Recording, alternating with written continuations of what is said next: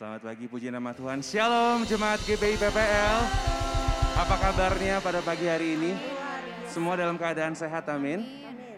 Rasanya rindu sekali untuk dapat beribadah kembali, baik di rumah maupun di tempat ini. Mari kita sama-sama siapkan hati kita.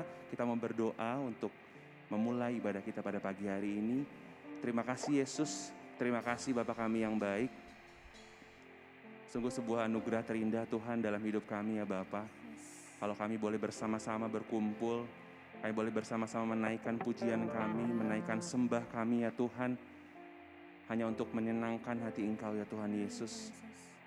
Kini tiba saatnya bagi kami ya Bapa, memberikan yang terbaik yang ada dalam diri kami Tuhan. Memuliakan namamu di tempat ini ya Bapa. Terimalah Tuhan setiap persembahan pujian kami sebagai persembahan yang hidup.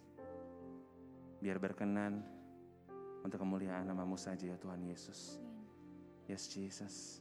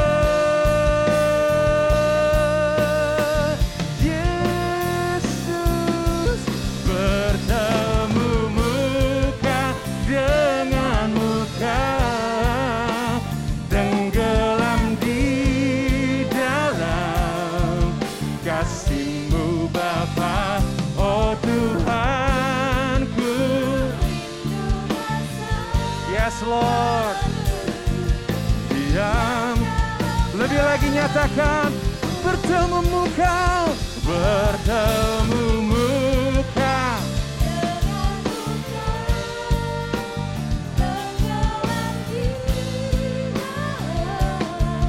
Kasihmu Bapa Oh Tuhanku. Yes Diam dalam baik Mari angkat kedua tangan kita Bertemu muka dengan muka Tenggelam di dalam kasihmu Bapa Oh Tuhanku, rindukan selalu Yes Diam. Mari lebih sungguh lagi nyatakan bertemu muka dengan muka tenggelam di dalam kasihmu Bapa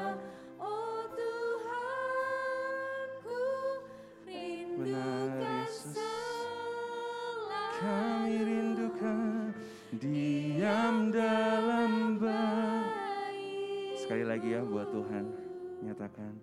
Bertemu muka dengan muka tenggelam di dalam kasihmu Bapa. Oh Tuhan, ku rindukan selalu diam dalam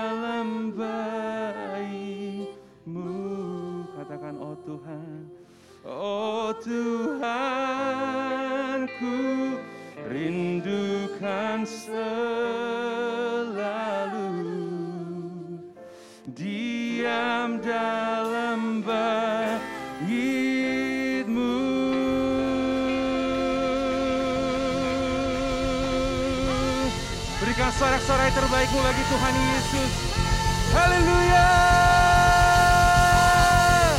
Oh Yesus Tuhan. Kau dengar Tuhan seruan hati kami Bapa. Bahwa kami rindu untuk terus bertemu muka dengan muka dengan Engkau Tuhan. Maka dari itu ya Bapa, kami ingin terus memuji Engkau, memuliakan Engkau di tempat ini ya Bapa. Sebab Engkau adalah satu-satu satu-satunya Allah, pilihan kami ya Bapa. Terima kasih Yesus, terima kasih Roh Kudus. Mari yang lebih siap lagi untuk memuji nama Tuhan, kita katakan Amin. Saya undang jemaat untuk bangkit berdiri. Mari kita bernyanyi buat Tuhan. Come on.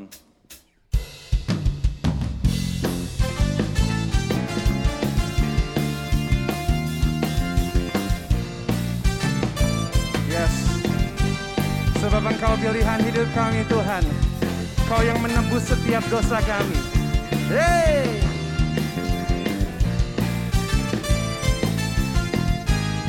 Bersama nyatakan, oh, kau Tuhan yang mulia, turun ke dunia untuk tebus segala dosa. Amin. Kau beri keselamatan, kesempatan. Mari nyatakan jika ku akui semua dosaku Maka kau adalah setia dan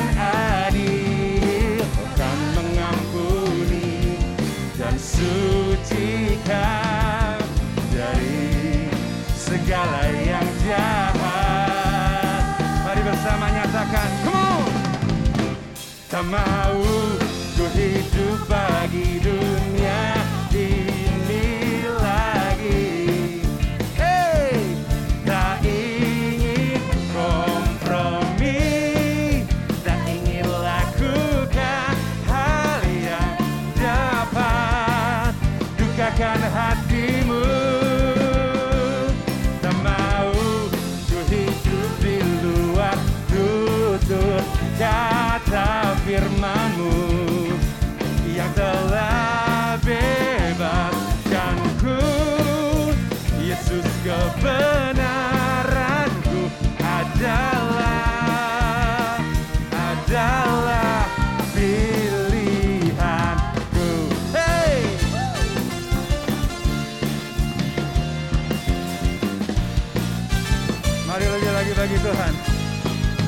Nyatakan kau Tuhan Kau Tuhan Woo!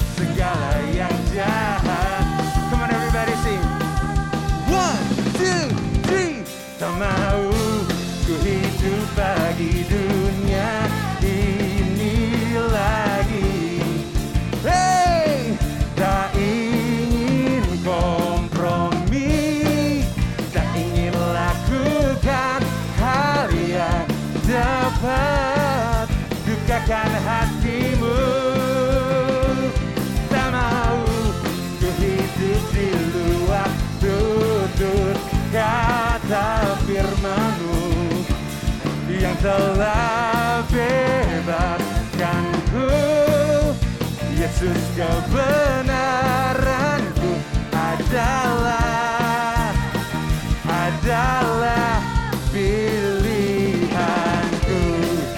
Haleluya! Kau satu-satunya Tuhan yang kami pilih oh.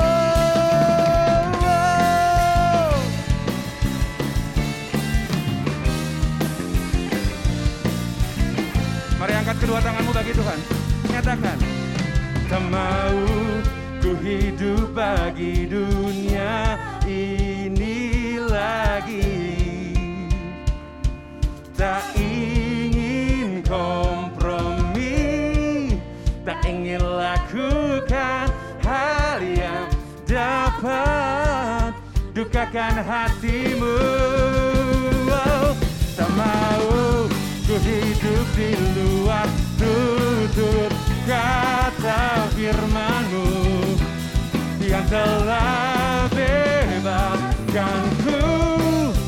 Yesus kebenaranku ada adalah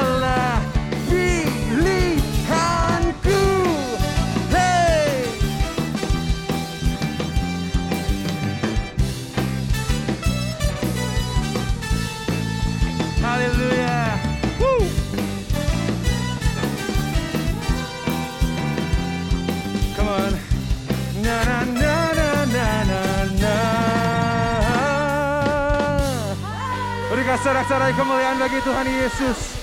Haleluya. Semua bangga memilih Tuhan dalam hidup kita, amin. Ya, sebab kita percaya Tuhan Allah kita. Wow.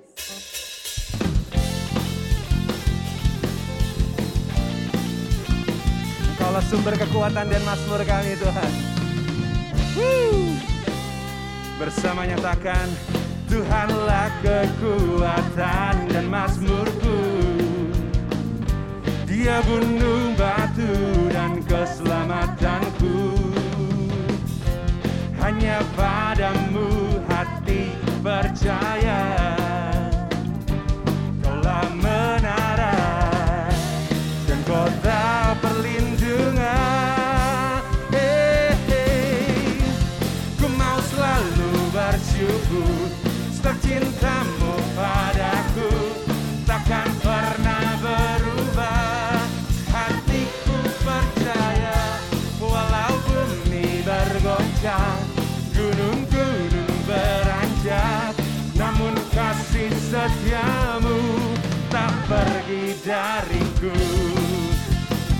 Haleluya Tuhan. Sebab hati kami percaya penuh. Mari yang sama-sama percaya. Nyatakan dari awal. Come on. Tuhanlah kekuatan. Dia gunung batu Dan keselamatanku. Hanya padamu hati percaya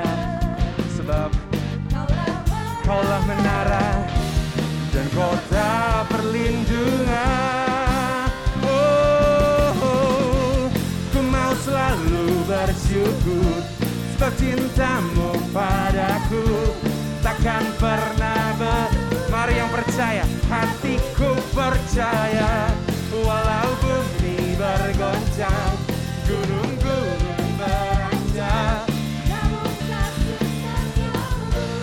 Tak pergi dariku. Boleh tepuk tangan di atas kepala kita? Come on, nyatakan.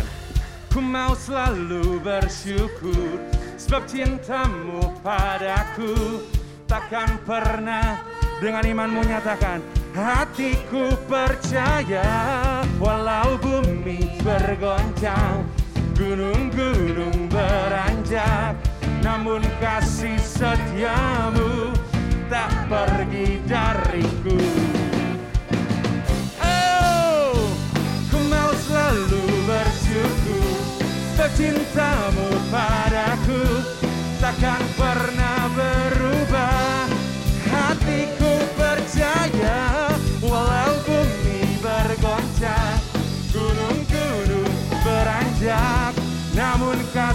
setiamu tak pergi dariku.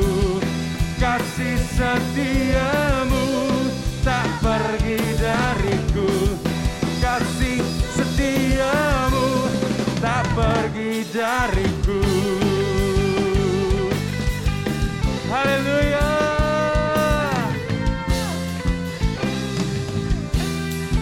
Mari panggil namanya Yesus Haleluya. Haleluya. Kita percaya apa pun yang terjadi dalam hidup kita Tuhan Allah adalah Allah kita yang tetap setia amin. Dia yang selalu berjanji akan tetap menyertai kita sepanjang hidup kita. Amin. Mari jemaat Tuhan silakan duduk. Kita akan masuk pada firman Tuhan. Mari kita siapkan hati kita lebih dalam lagi. Ya Yesus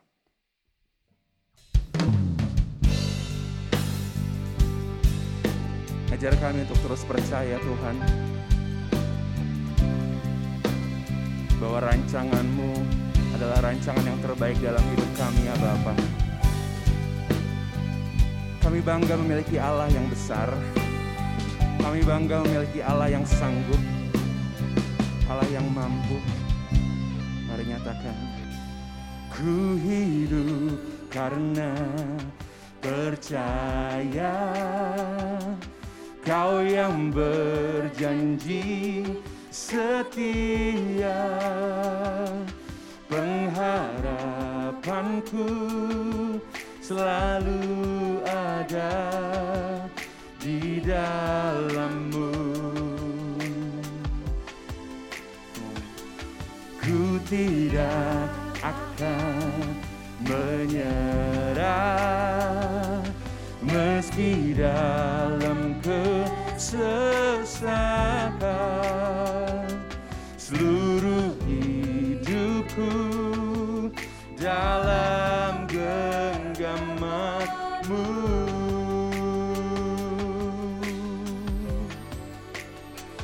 Aku punya Tuhan yang besar yang telah berjanji dan sanggup menggenapi imanku bersepakat percaya kuasanya ku terima sekarang kemenangan darimu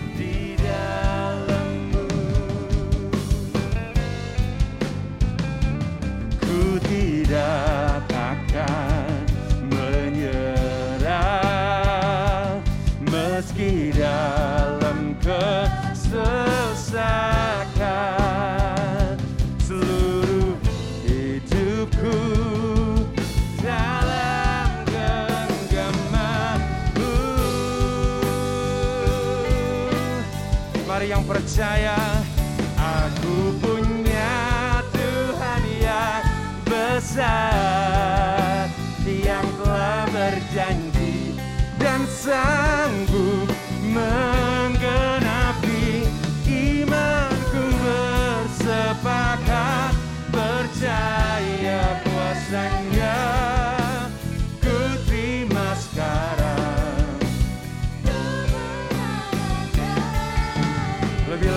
lagi nyatakan Aku punya Tuhan yang besar Yang telah berjanji Dan sanggup menggenapi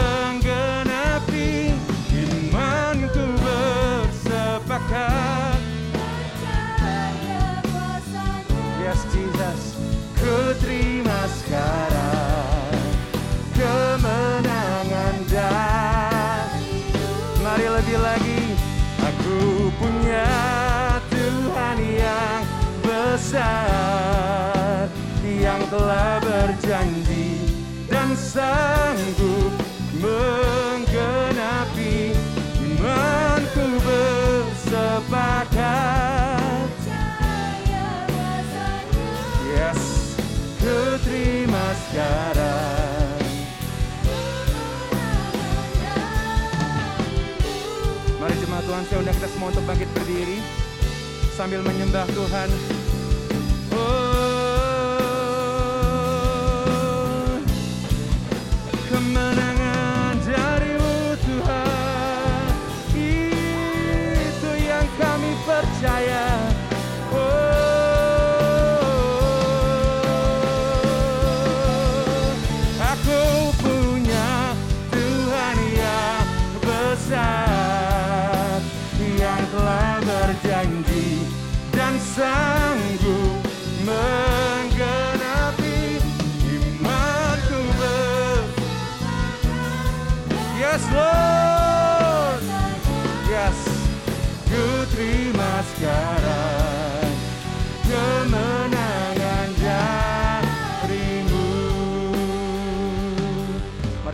tanganmu nyatakan pada Tuhan. Aku punya Tuhan yang besar Yang telah berjanji dan sanggup menggenapi imanku bersepakat. Yes Lord. Ku terima sekarang kemenangan darimu.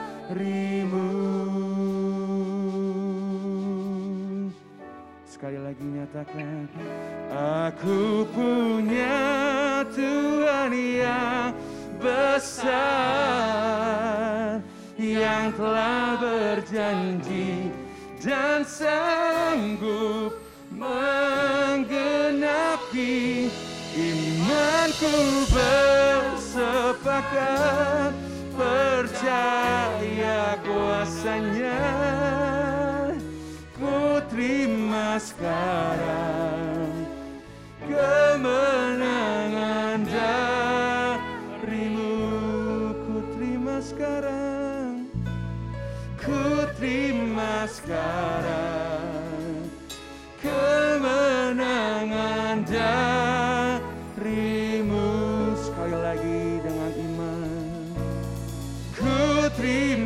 terima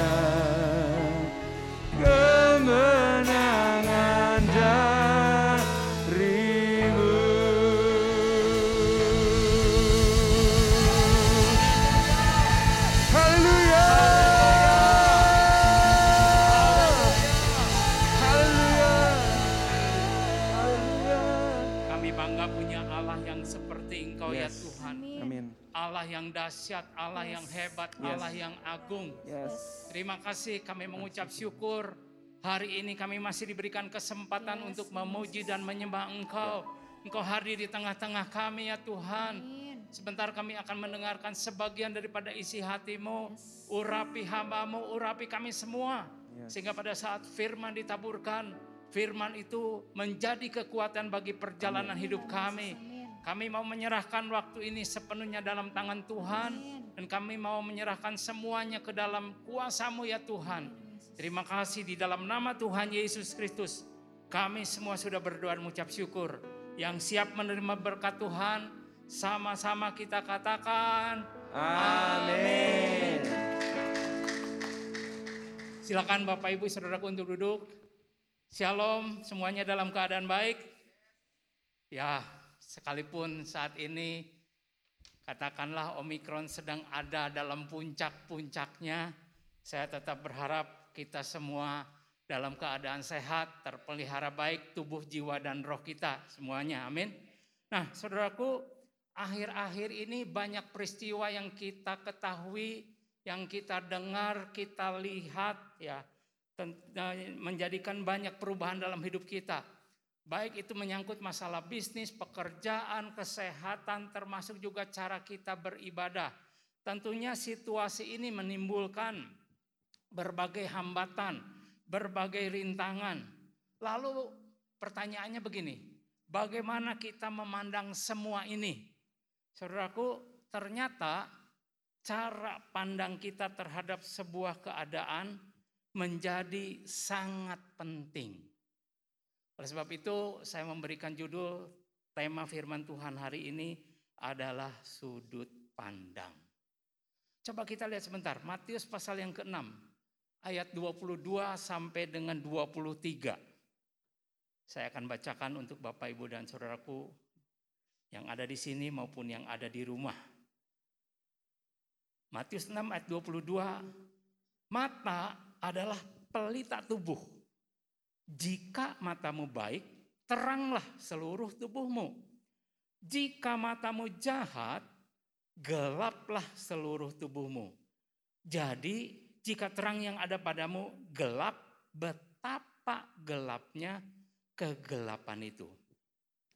Bapak, Ibu, dan saudaraku semuanya, mata adalah salah satu bagian dari panca indera yang dimiliki oleh manusia yang berguna untuk supaya kita dapat melihat.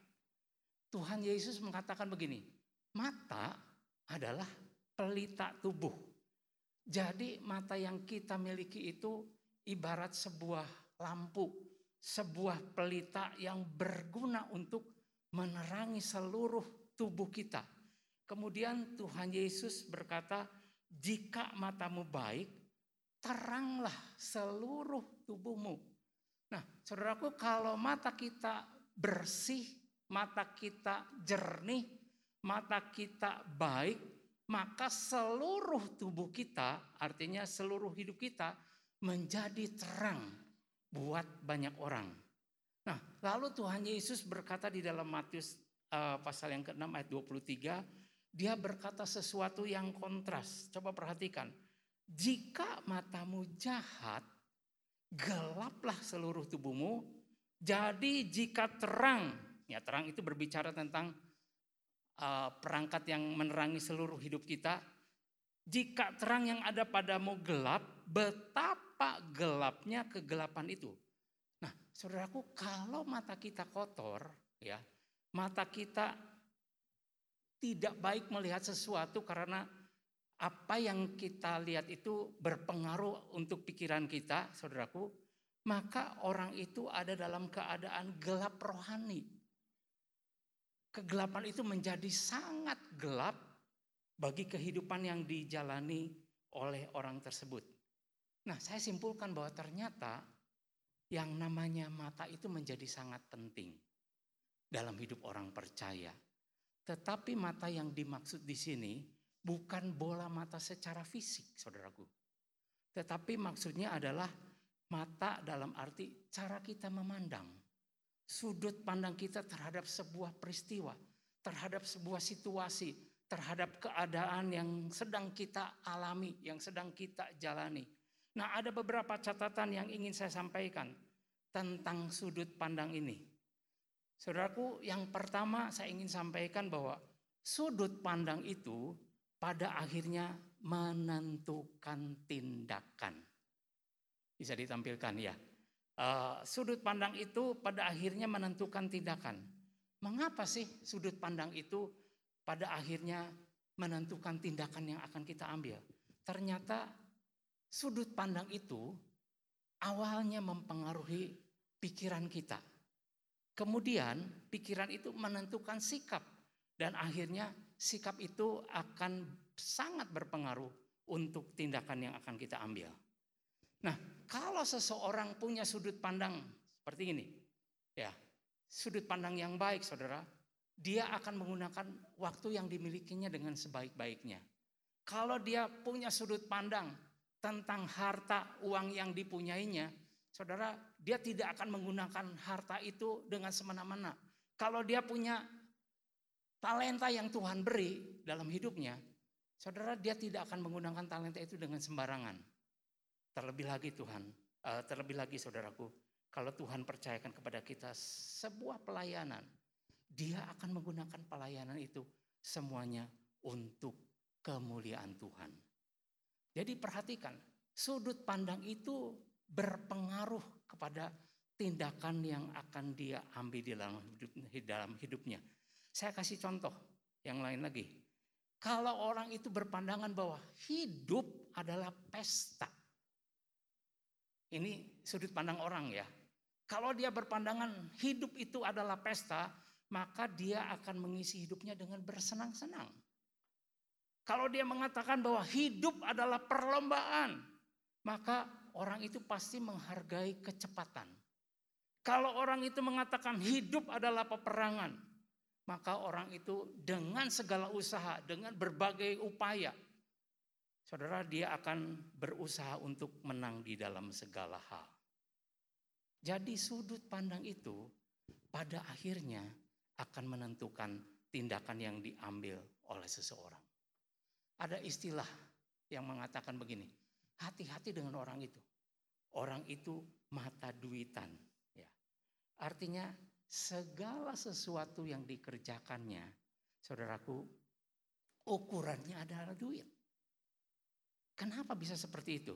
Karena sudut pandangnya dia berpikir bahwa uang adalah segala-galanya. Maka tidak heran pikirannya dan tindakannya akhirnya mengarah kepada uang melulu. Saya kasih contoh di dalam Alkitab, ya. Sudut cara pandang sudut pandang Abraham dan Lot itu berbeda. Kalau cara pandang seseorang berbeda, maka akibatnya juga berbeda. Saudaraku, ketika Abraham dan Lot dua-duanya mengalami kemajuan ternak mereka banyak, kemudian Abraham berkata kepada Lot seperti ini. Janganlah kiranya ada perkelahian antara engkau dan aku, antara gembalaku dan gembalamu, karena kita ini kerabat. Baiklah pisahkan dirimu daripadaku. Nah, kemudian Lot melayangkan pandangannya ke lembah Yordan. Dilihatnya lembah Yordan itu banyak airnya. Tanahnya subur, saudaraku, seperti tamannya Tuhan. Lalu Lot memilih lembah Yordan. Saudaraku, Lot memilih berdasarkan pandangan jasmaninya. Karena tanahnya subur, kotanya maju. Saudaraku, ternyata setelah Lot mengambil pilihan itu, ternyata di lembah Yordan ada kota yang namanya Sodom dan Gomora. Di sana ternyata sekalipun kehidupannya maju, ternyata moralnya sangat bokbrok. Akhirnya Tuhan menghancurkan kota Sodom dan Gomora. Nah kenyataannya sekarang ini, saudaraku, negara Yordania untuk memenuhi kebutuhan air bersihnya, dia mendatangkan air itu dari negara Israel. Berbeda dengan Abraham, ya waktu itu masih ber- eh, bernama Abram. Ia memilih tanah Kanaan. Pilihannya bukan didasarkan kepada penglihatan jasmani, tetapi pilihannya berdasarkan kepada kebenaran firman Tuhan yang turun kepadanya. Waktu itu Abram menerima kebenaran firman Tuhan yang berkata begini, pandanglah sekelilingmu, lihatlah dari tempat engkau berdiri ke timur, ke barat, ke utara dan selatan. Sebab seluruh negeri yang kau lihat itu akan kuberikan kepadamu dan kepada keturunanmu untuk selama-lamanya. Kenyataannya, saudaraku, karena Abraham itu mengikuti tuntunan Tuhan, sudut pandang Tuhan, kenyataannya sekarang ini negara Israel itu tanya tanahnya begitu subur. Saudaraku, dia bisa menghasilkan sayur-sayuran yang bisa dikatakanlah diekspor ke Eropa, saudaraku. Tanahnya begitu subur dan hasilnya begitu berlimpah. Nah, di sini kita belajar bahwa setiap hari kita diperhadapkan yang namanya pilihan. Jangan salah memilih. Ketika kita memilih, memilih saudaraku, miliki sudut pandang yang datangnya dari daripada Tuhan. Jadikan firman Tuhan sebagai pedoman. Saudaraku, sehingga tindakan yang kita ambil itu tidak salah. Tindakan yang kita ambil adalah benar. Berikutnya lagi saudaraku, catatan penting tentang sudut pandang bahwa kita harus memiliki sudut pandang yang benar. Yang kedua yaitu saudaraku, melalui apa yang kita alami, saudaraku, ada tujuan Allah di dalamnya. Hari-hari ini kita sedang mengalami banyak masalah yang kita hadapi. Entah itu Omikron, Omikron yang sedang marak-maraknya, entah itu kekrisuhan politik yang sedang hebat-hebatnya sekarang ini padahal pemilu masih beberapa tahun lagi saudaraku. Entah itu yang namanya perang Rusia dengan Ukraina yang baru-baru ini saja pecah saudaraku. Nah untuk keadaan itu kita harus melihat dengan sudut pandang yang benar. Ketika sudut pandang kita keliru, jadi yang hanya kita lihat adalah melihat apa yang kita alami dengan semua pergumulannya. Apa yang terjadi saudaraku? Yang muncul adalah keluhan. Yang muncul adalah omelan. Yang muncul adalah putus asa. Yang muncul adalah rasa khawatir. Dan terus kalau itu dibiarkan, akhirnya bisa jadi stres dan depresi. Oleh sebab itu, kita perlu menjalani hidup ini karena percaya, bukan karena melihat. Yang setuju katakan amin.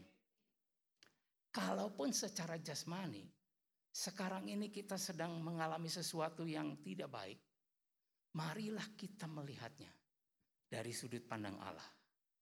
Roma 8 ayat 28 mengatakan Allah turut bekerja di dalam segala perkara untuk mendatangkan kebaikan bagi mereka yang mengasihi Tuhan sesuai dengan rencananya.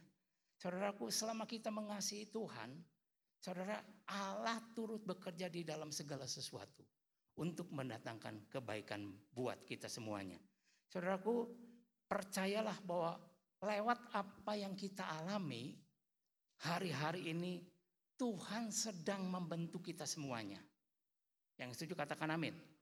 Entah itu karakter, Entah itu pola pikir, entah itu gaya hidup kita, entah itu ketaatan kita, entah itu kesetiaan kita, semuanya sedang diuji oleh Tuhan.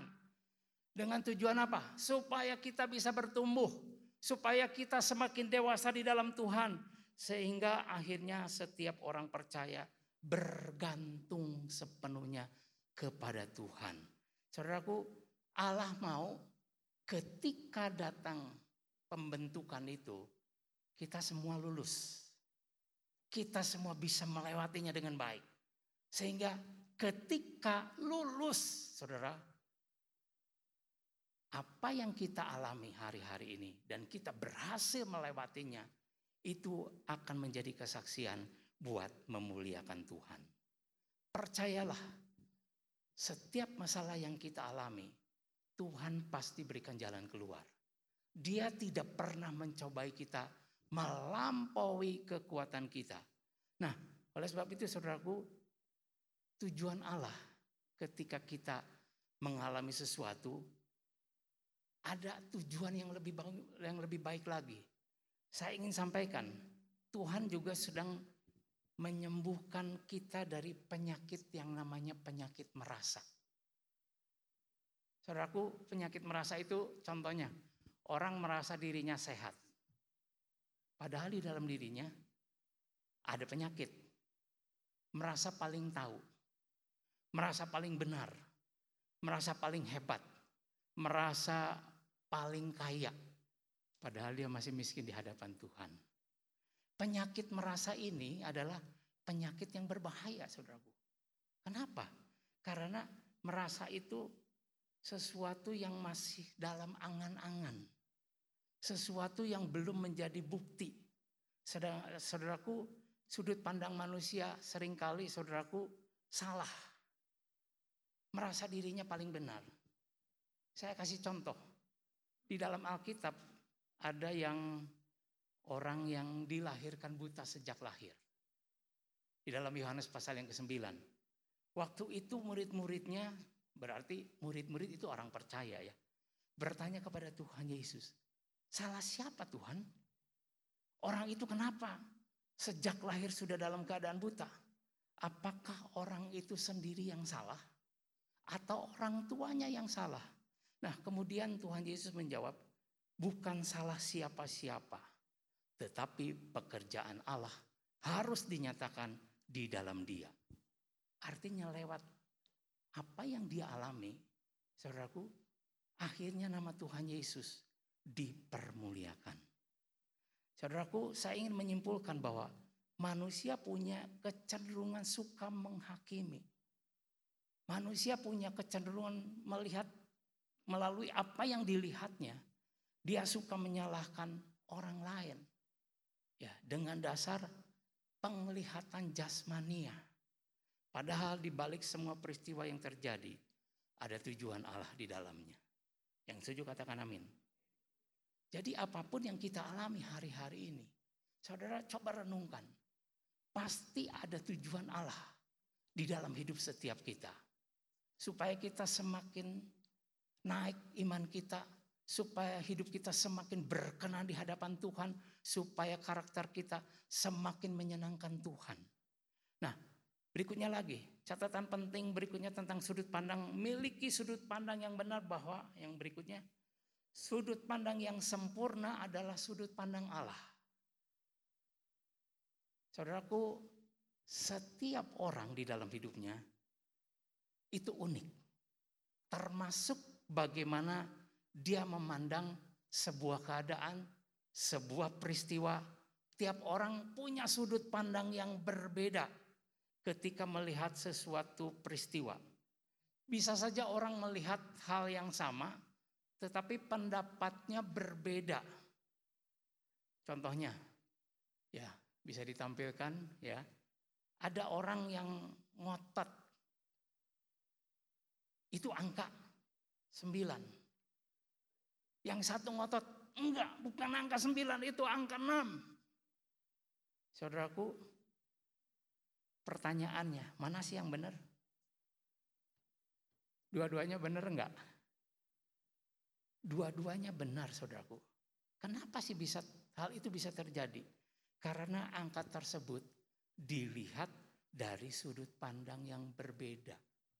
Nah yang jadi masalah saudaraku sering kali manusia melihat sebuah peristiwa dari satu sisi saja. Padahal ketika dia memandang dari berbagai sudut pandang saudaraku, hasilnya pasti akan berbeda. Ketahuilah bahwa sudut pandang manusia sangat terbatas. Karena manusia tidak dapat melihat semua rancangan yang terjadi di dalam hidupnya dengan kacamatanya sendiri. Betul? Sudut pandang manusia sangat terbatas. Manusia tidak dapat melihat dirinya sendiri dengan sudut pandangnya sendiri, saudaraku. Manusia tidak dapat melihat semua rancangan hidup yang akan terjadi di dalam dirinya. Manusia tidak dapat bisa tidak bisa uh, melihat jauh ke depan apa yang akan terjadi. Jangankan satu tahun ke depan, saudaraku. Satu jam ke depan aja kita belum tentu bisa tahu dengan pasti apa yang akan terjadi? Siapa yang tahu? Hanya Allah yang tahu. Yang kita kenal di dalam nama Tuhan Yesus Kristus. Contohnya saudaraku, ketika Saul ditolak menjadi raja. Kemudian waktu itu Nabi Samuel diingatkan untuk memanggil Isai. Karena salah satu anaknya akan dipilih menjadi raja untuk menggantikan Saul. Maka Samuel memanggil Isai saudaraku untuk menampilkan anak-anaknya. Ternyata Samuel pernah melihat dengan mata jasmaninya bahwa itu anaknya Isai yang tinggi, yang gagah, yang hebat perawakannya, dialah yang akan menggantikan Saul. Ternyata pandangan Samuel itu salah di hadapan Tuhan. Seperti sekelas seorang nabi, saudaraku, bisa salah. Nah ini pembelajaran buat kita. Bahwa saudaraku, manusia melihat apa yang nampak. Tetapi Tuhan melihat jauh ke dalam. ya Sampai ke dalam hati seseorang. Di situlah saudaraku, kita sadar bahwa penglihatan manusia itu sangat terbatas. Jadi saudaraku, kita harus sadari bahwa Allah itu melihat kehidupan kita dari awal sampai kepada akhirnya. Dia tidak pernah lengah. Dia tidak pernah tertidur. Dia dia sangat tahu atas apa yang akan terjadi dalam kehidupan kita semuanya. Saudaraku, kita sendiri tidak tahu apa yang akan terjadi di depan kita. Oleh sebab itu, ketika kita tidak tahu, kita dapat mempercayakan setiap keadaan, setiap apa yang kita alami, semuanya ke dalam tangan Tuhan. Yang setuju katakan amin. Daud pernah berkata begini, sebab engkaulah yang membentuk buah pinggang buah pinggangku, menenun aku dalam kandungan ibuku. Matamu melihat selagi aku bakal anak, dan dalam kitabmu semuanya tertulis hari-hari yang akan dibentuk. Sebelum ada satupun daripadanya. Itu ada di dalam Mazmur 139 saudaraku. Jadi saya ingin simpulkan bahwa sudut pandang Allah adalah sudut pandang yang paling sempurna. Untuk semua hal yang kita alami dalam hidup ini. Kita perlu melihat segala sesuatu bukan dari kacamata kita sendiri. Tapi dari sudut pandang rohani. Yang setuju katakan amin. Mazmur 37 ayat 5 sampai dengan ayat yang ke-6. Berkata demikian, serahkanlah hidupmu kepada Tuhan dan percayalah kepadanya dan ia akan bertindak. Saudaraku, menyerahkan hidup kita kepada Tuhan dan mempercayakan hidup kita sepenuhnya kepada Tuhan, maka ia akan bertindak. Tindakannya apa? Ayat yang keenam. Ia akan memunculkan kebenaranmu seperti terang dan hakmu seperti siang. Pertanyaannya, Sudahkah setiap kita mempercayakan dan menyerahkan hidup kita sepenuhnya ke dalam tangan Tuhan atau belum? Saudaraku, saya ingin akhiri ya dengan penutup seperti ini. Sudut pandang yang keliru terhadap sebuah peristiwa, terhadap keadaan yang sedang berlangsung, terlebih lagi terhadap hidup kita, saudaraku, membuat kita tidak dapat memancarkan terang dalam hidup ini. Sebaliknya, sudut pandang yang benar, yang berdasarkan firman Tuhan, yang membuat janji Tuhan itu bisa digenapi dalam hidup kita semuanya. Dalam keadaan yang sulit, miliki sudut pandang Allah. Sekali lagi, dalam keadaan yang sulit, miliki sudut pandang Allah, saudaraku, dan tetap berpikir jernih. Percayalah segala kuasa ada di dalam tangannya. Percayalah bahwa ujian yang kita alami tidak akan melampaui kekuatan kita. Percayalah bahwa Allah melakukan segala sesuatu tepat pada waktunya. Mari kita perbaiki sudut pandang kita. Karena sudut pandang kita pada akhirnya akan menentukan tindakan kita semuanya. Melalui apa yang kita alami, saudaraku, pasti ada tujuan Allah di dalamnya. Dan sudut pandang yang sempurna, itu hanya sudut pandang daripada Tuhan kita Yesus Kristus. Amin. Biarlah firman Tuhan ini boleh menjadi berkat buat kita semuanya. Saya mengundang para singer. Well,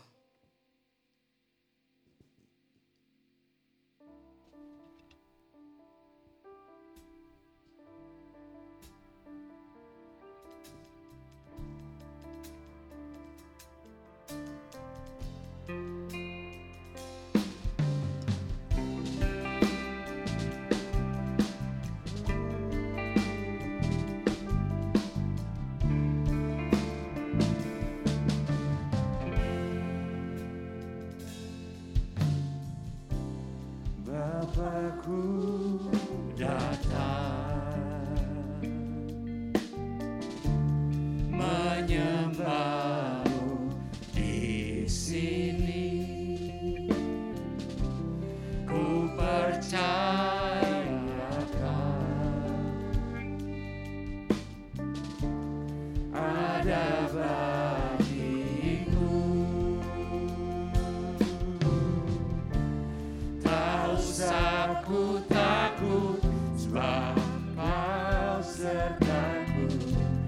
Tak usah ku bimbang Kau di dalamku. Tak usah ku cemas Kau penghiburku Saat ku lemah Kau kuatku. Mari kita bangkit berdiri.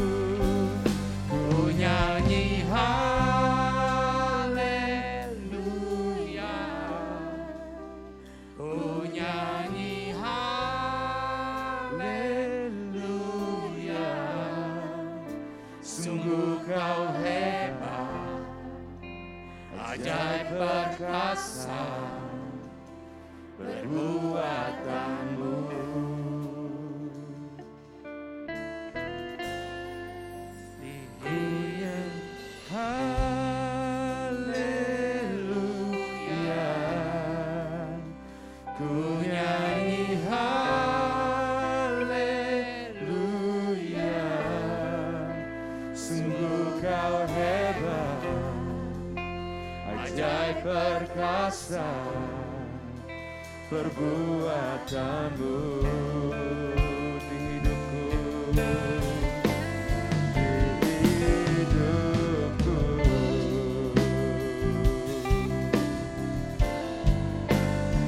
Katakan tak usah ku takut Tak usah ku takut Sebab kau sertaku.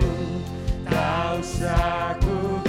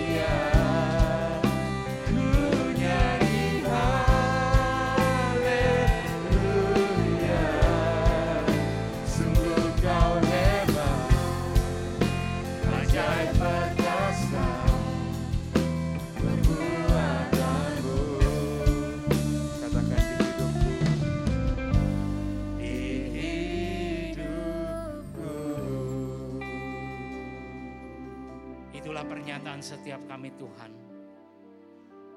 Engkau adalah Allah yang hebat. Engkau yang selalu menghibur kami ketika kami dalam keadaan khawatir dan cemas. Kami yakin Engkau ada di dalam kami ya Tuhan. Kami yakin Engkau selalu beserta dengan kami. Saat kami lemah, Engkaulah kekuatan kami. Terima kasih Tuhan Yesus. Sebentar kami akan masuk dalam perjamuan kudus. Dalam nama Tuhan Yesus kami sudah berdoa. Silakan duduk saudaraku. Semua sudah memegang roti dan anggur? Ada yang belum?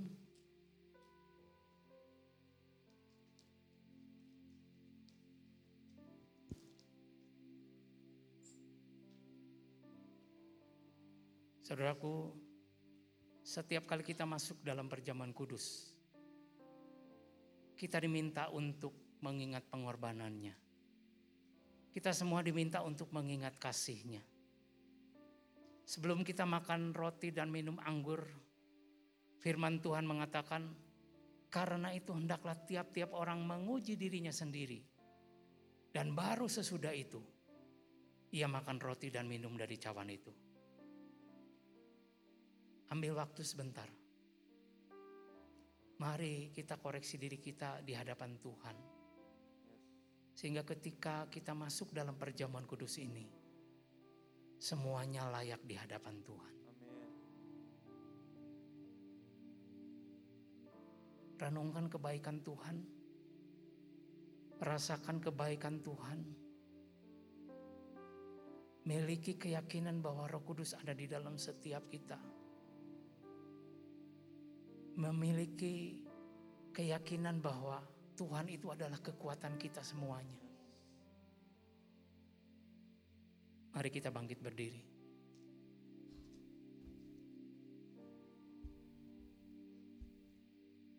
Sebab apa yang telah kuteruskan kepadamu, telah aku terima dari Tuhan Yesus.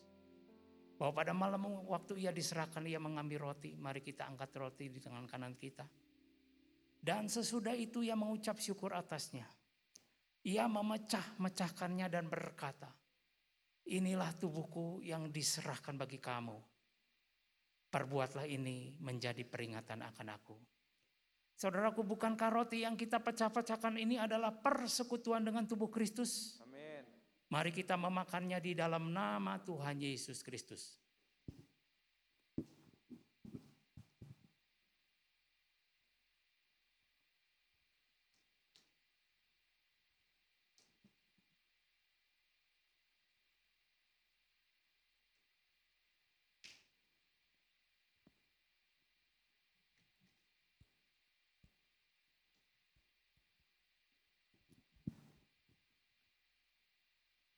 Kita angkat cawan di tangan kanan kita.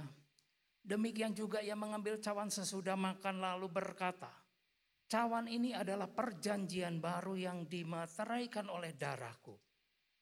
Perbuatlah ini setiap kali kamu meminumnya menjadi peringatan akan aku. Saudaraku bukan cawan pengucapan syukur. Yang atasnya kita ucapkan syukur adalah persekutuan dengan darah Kristus.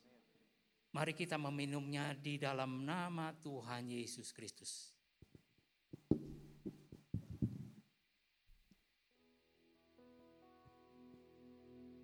Terima kasih Tuhan. Terima kasih Yesus. Terima kasih Kami Tuhan. mengucap syukur. Kami bersyukur ya Tuhan. Buat Kami bersyukur ya Tuhan. buat kasih setiamu Tuhan. Kami bersyukur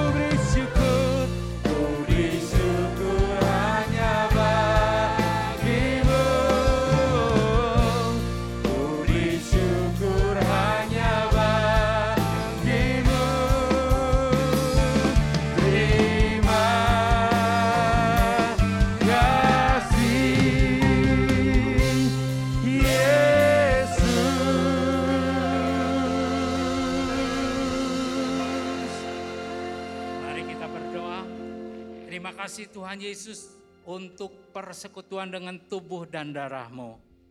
Kami percaya lewat perjamuan kudus ini Tuhan, hidup kami selalu ada di dalam perlindunganmu. Amin. Hidup kami selalu ada di dalam tuntunanmu. Yes. Dan kami semakin yakin bahwa di dalam Tuhan kami akan semakin kuat. Yes. Kami diberikan kemampuan oleh Roh Kudusmu untuk menghadapi semua keadaan. Amin. Kami memiliki sudut pandang yang benar. Ya. Sudut pandang Kristus ada di dalam setiap kami ya Yes. Tuhan. Makasih. Terima kasih Tuhan tentunya kami mengucap syukur kepadamu ya Tuhan. Kami berdoa untuk seluruh jemaat yang hadir maupun jemaat yang ada di, di rumah mereka masing-masing. Biarlah perlindungan Tuhan, biarlah penyertaan Tuhan, biarlah berkat Tuhan selalu ada dalam hidup mereka. Yang sekolah Engkau berikan kecerdasan lebih lagi Tuhan yang bekerja berkati pekerjaannya, yang berusaha berkati usaha dan pekerjaannya ya Tuhan. Terima kasih kami percaya jemaat Tuhan yang hari-hari ini sedang mengalam- mengalami kelemahan tubuh. Kami percaya oleh bilur-bilurmu Ya. mereka akan disembuhkan di dalam nama Tuhan Yesus. Kami berdoa juga untuk para pemimpin di GBI PPL ini Tuhan. Semua gembala cabang, wakil gembala, gembala pelaksana harian, gembala pembina. Kami mau menyerahkan semuanya ke dalam tangan Tuhan. Biarlah mereka selalu ada dalam perlindungan Tuhan. Selalu ada di dalam tuntunan Tuhan. Selalu memiliki kepekaan atas apa yang kau kendaki dalam kehidupan jemaat ini Tuhan. Terima kasih Tuhan Yesus. Kami juga mau berdoa buat bangsa dan negara kami. Kami tetap yakin Indonesia, Indonesia ada di dalam hatimu. Indonesia ada dalam rancanganmu. Indonesia ada di dalam pemandanganmu ya Tuhan. Matamu sedang tertuju kepada negara Indonesia Tuhan. Kami percaya semuanya ada di dalam kendalimu ya Tuhan. Bila mereka melihat bahwa Yesus adalah satu-satunya Tuhan Amin. yang patut disembah. Dan pada saatnya semua orang akan menga- mengaku bahwa Yesus Kristus adalah Tuhan. Terima kasih Tuhan Yesus. Kami mengucap syukur untuk hari ini. Kami boleh beribadah dengan baik. Kami boleh bersekutu dengan tubuh dan darahmu. Sebentar kami akan berpisah satu dengan yang lain ya Tuhan. Oleh sebab itu kami mengangkat tangan kami. Kami siap menerima berkat Tuhan. Sidang jemaat Tuhan, terimalah berkat sukacita, damai sejahtera yang berlimpah-limpah dari Allah Bapa kita, melalui kasih dan rahmatnya yang sempurna Tuhan kita Yesus Kristus, dan persekutuan yang manis dengan roh kudus, menyertai kita semua, mulai saat ini sampai Maranatha, bahkan sampai selama-lamanya. Yang sudah menerimanya, sama-sama kita katakan, Amin. Selamat pagi, Tuhan memberkati.